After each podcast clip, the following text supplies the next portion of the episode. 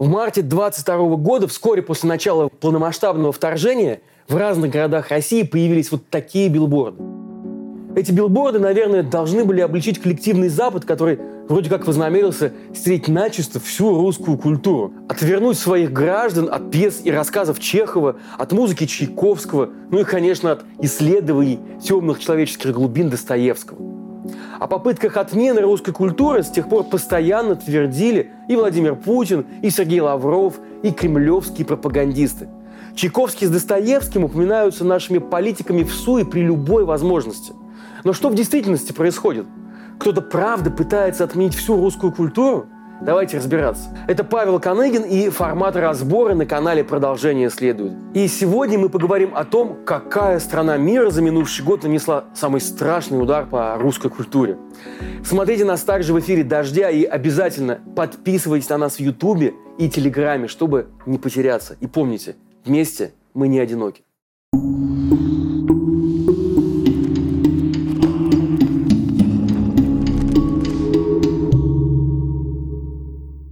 23 февраля 22 года, за несколько часов до начала так называемой специальной военной операции, в знаменитом Миланском театре Ла Скала проходила премьера новой постановки оперы «Пиковая дама» на музыку Чайковского. За дирижерским пультом был Валерий Гергиев, художественный руководитель Мариинского театра.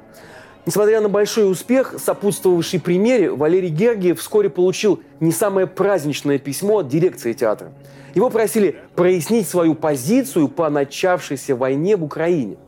В театре не представляли сотрудничество с кем-то, кто ее поддерживает. Ну а Гергиев тогда просто промолчал. Ну, с тех пор итальянцы лишены возможности наслаждаться великой оперой в дирижерском прочтении Гергиева. Нью-Йоркский Карнеги Холл также отменил запланированный на 25 февраля концерт с участием Валерия Гергиева и пианиста Дениса Мацуева. Посыпались отмены концертов и оперной дивы Анны Нетребко. Примерно в это же время, в первую неделю полномасштабной войны, когда мир переживал шок от российских бомбежек украинских городов, Миланский университет заявил об исключении из расписания запланированного курса о Достоевском. Российские пропагандистские СМИ тут же хором заговорили о том, что вот он, канцелинг, Запад хочет отменить всю русскую культуру. Правда, они как-то забыли рассказать своим зрителям, что курс о Достоевском вернули в расписание примерно через сутки после его отмены. Но руководство Миланского университета тогда обрушился невероятный шквал возмущения со стороны итальянской интеллигенции. Высказался даже бывший премьер-министр Италии Матео Ренце, который назвал отмену курса безумием. Университет тогда извинился и признал ошибку. Ну, так отмена Достоевского на Западе и закончилась, не успев даже начаться. И по всей Европе и Америке книги Федора Михайловича до сих пор занимают видные места в секции «Вечная классика». Что, конечно, не помешало нашим властям развесить по российским городам эти огромные билборды с надписью «На Западе отказались читать лекции про Достоевского». Хорошо, ну а что там насчет Чехова? Его пьесы в Европе правда больше не ставят? Нет, это неправда. В Лондоне летом 22 года с феерическим успехом прошла премьера новой постановки «Чайки» Чехова со звездой «Игры престолов» Эмилией Кларк в роли Нины. Также спектакль в прямом эфире показали и на киноэкранах по всему миру. С аншлагами идет и версия «Чайки» и в Нью-Йорке. Там в постановке участвует голливудская звезда Паркер Поузи. И книги Чехова прекрасно продаются тоже – в Нью-Йорке по-прежнему работают магазины, продающие исключительно книги на русском языке. Но Чайковского-то правда отменили, спросите вы? Давайте разбираться. После того, как Валерий Гергиев не стал делать заявлений против войны в Украине, мировые театры и правда охладели к прославленному дирижеру. Но не к Чайковскому. И пиковую даму из репертуара театра Ласкала не убрали, там лишь заменили дирижера. Причем Гергиева на этом посту сменил другой россиянин, 28-летний Тимур Зангиев. Так что говорить об отмене всего русского на Западе, мягко говоря, просто не приходится. Валерий Гергиев, конечно, стал жертвой войны в Украине, но отчасти ее виновником, когда поддержал аннексию Крыма. При этом он до последнего пытался усидеть на двух стульях сразу. С одной стороны, он агитировал за Путина, а с другой скупал многомиллионную недвижимость в Италии и Нью-Йорке. Война в Украине заставила Гергиева сделать выбор. И кажется, для него было слишком поздно отрекаться от Путина и Лаврова. в дружбе с которыми он открыто признавался. Валерий Гергиев называл себя послом России. Он заявлял, что помогает доносить в трудные точки более глубинное понимание деятельности российского президента. Президент долгу, конечно, тоже не оставался.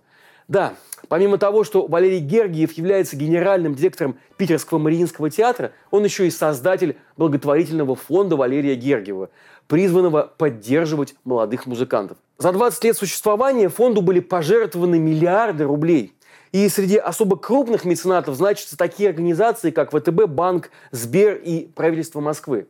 Правда, вот если верить расследованию Фонда борьбы с коррупцией, активнее всего этот фонд поддерживал вовсе не молодых музыкантов, а самого Валерия Гергиева, который оплачивал из собранных средств элитную недвижимость на Рублевке, а также перелеты бизнес-джетом и пиры в ресторанах. В марте 22 года, когда Гергиев так и не высказался против войны, Путин сделал ему новое предложение – возглавить объединенную дирекцию Мариинского и Большого театров. Что на это ответил Гергиев, пока неизвестно, он отмалчивается. Зато вот Анна Нетребко, когда ее концертное расписание стало редеть, потратила месяц на раздумья и таки выступила с заявлением против войны в Украине. Напомним, что ранее оперная дива в глазах западной общественности поступила, мягко говоря, странно, когда стала доверенным лицом Путина на президентских выборах 2012 года. А в 2014 году она еще и фотографировалась с флагом Новороссии, когда передавала миллион рублей Донецкому оперному театру. Потом, правда, она объяснила, что понятия не имела, что это за флаг, ей дали поддержать, и что ни о каком таком ее вовсе даже и не предупреждали. Как бы там ни было, но 30 марта 2022 года Анна Нетребко написала на своей странице в Фейсбуке, что она выступает категорически против войны в Украине, и что с Путиным она знакома лишь шапочно и не получала финансовой поддержки от российского государства. А заодно напомнила, что вообще-то она с 2006 года гражданка Австрии и свои налоги платит там – Открестившись от Путина и от войны, певица быстро вернулась к активной концертной жизни и сейчас спокойно разъезжает с гастролями по всему миру. Спикер Госдумы Вячеслав Володин, правда, в ответ на заявление Нетребко назвал ее предательницей. «Голос есть, а совести нет», – возмутился спикер. Ну а Новосибирский театр оперы и балета и вовсе отменил запланированные выступления певицы. Такая вот получается отмена всего русского. Правда, на этот раз уже в самой России. Конечно, можно обвинить певицу в расчетливости и меркантильности, что и не применул сделать Володин. Однако ровно то же самое можно сказать и про тех звезд, которые выступают на концертах в поддержку Путина. Что ими руководит? Искреннее восхищение президентом или страх потерять публику и концертные площадки? Что, например, двигало Олегом Газмановым, который за одно только выступление в Мурманском областном дворце культуры получил 6,5 миллионов рублей? Или культурным фронтменом войны, певцом-шаманом, который за июньское выступление в Норильске получит целых 8 миллионов. Сам Путин, к слову, очень любит поставить знак равенства между собой и русской культурой, как, например, он сделал перед голосованием за поправки Конституции в 2020 году, которые даровали ему возможность оставаться в президентском кресле пожизненно. В рекламной кампании этих поправок вовсю были задействованы все те же Чайковский и Пушкин с Достоевским, защитником наследия которых Путин себя провозгласил. Пригодились классики и в нынешней войне с Украиной. Все эти редкие, откровенно слабенькие попытки отдельных европейских деятелей отменить русскую культуру не находят отклика у широких европейских масс – Зато благодарной публикой для подобных заявлений становятся путинские пропагандисты, бережно раздувающие из каждого такого маломальского случая якобы очередное подтверждение повальной ненависти на Западе ко всему русскому. Когда же наши оперы, балеты и пьесы с успехом ставят в Европе и Америке, пропагандисты Путина вновь ликуют. «Вот вам!» – кричат они. «Что, не удалось вам отменить великую русскую культуру?» Самая неудобная правда для них, что никакой коллективный Запад даже не пытается отменить ни Чехова, ни Чайковского. На Западе их очень даже любят. И с Путиным, как бы тот ни старался, русских классиков не ассоциируют. И во всем мире продолжают читать и осмыслять и Антона Павловича, и слушать Петра Ильича, как и прежде. В Нью-Йорке легендарный Барышников играет в новой постановке «Вишневого сада». В Париже в этом сезоне ставят «Лебединое озеро», а в Вене «Спящую красавицу». В Нью-Йорке «Щелкунчика», а фильм русского режиссера-диссидента Кирилла Серебренникова «Жена Чайковского» и вовсе показали на Канском кинофестивале и выпустили в прокат по всей Европе. В отличие, кстати, от России. Не вышла в России и долгожданная экранизация Виктора Пелевина «Ампер Ви» и ставший хитом международных фестивалей фильм Наташи Меркуловой и Алексея Чупова «Капитан Волконогов бежал», поднимающий тему сталинских репрессий. Русская литература тоже переживает не лучшие времена. Причем именно в России. Страну покинули несогласные с войной в Украине Борис Акунин, Дмитрий Глуховский, Вера Полоскова и другие талантливые авторы. Оставший хитом продаж роман Елены Малисовой, Екатерины Сильвановой «Лето в пионерском галстуке» был в итоге запрещен у нас из-за описанной там однополой любви. Пределы в России и концертная жизнь. Уехали Земфира и Алла Пугачева, Нойз МС и Оксимирон, Андрей Макаревич и Борис Гребенщиков, Манижа, Монеточка и Моргенштерн. И это не говоря про длинный список украинских звезд, которые доминировали в русскоязычном шоу-бизнесе в последние годы и полностью порвали связи с Россией после начала вторжения. Уехали и актеры, такие как Чулпан Хаматова, Артур Смольянинов, Рената Литвинова, Сергей Кузнецов, Дмитрий Назаров. Ну и режиссеры, конечно, Андрей Звягинцев, Александр Молочников, Дмитрий Крымов и уже упомянутый Кирилл Серебренников и многие другие. Звягинцев теперь снимает в Париже. Крымов и Молочников открыли студии в Нью-Йорке. Так вышло, что русскую культуру как будто больше отменили в самой России.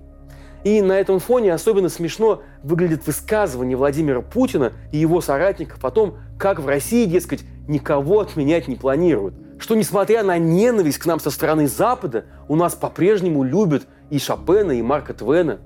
Ну да, любить-то любят, только доступа к западной культуре у россиян стало гораздо меньше.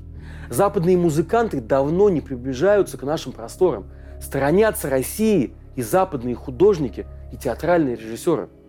Отказались продлевать контракты с российскими издательствами и популярные западные писатели, в том числе Стивен Кинг, Нил Гейман и Джоан Роулинг, знаменитая создательница Гарри Поттера. Хорошо хотя бы пока остался Джордж Оруэлл, его роман под названием «1984» стал самой популярной книгой в России по итогам 22 года. Не правда ли символично? Продолжение следует. thank you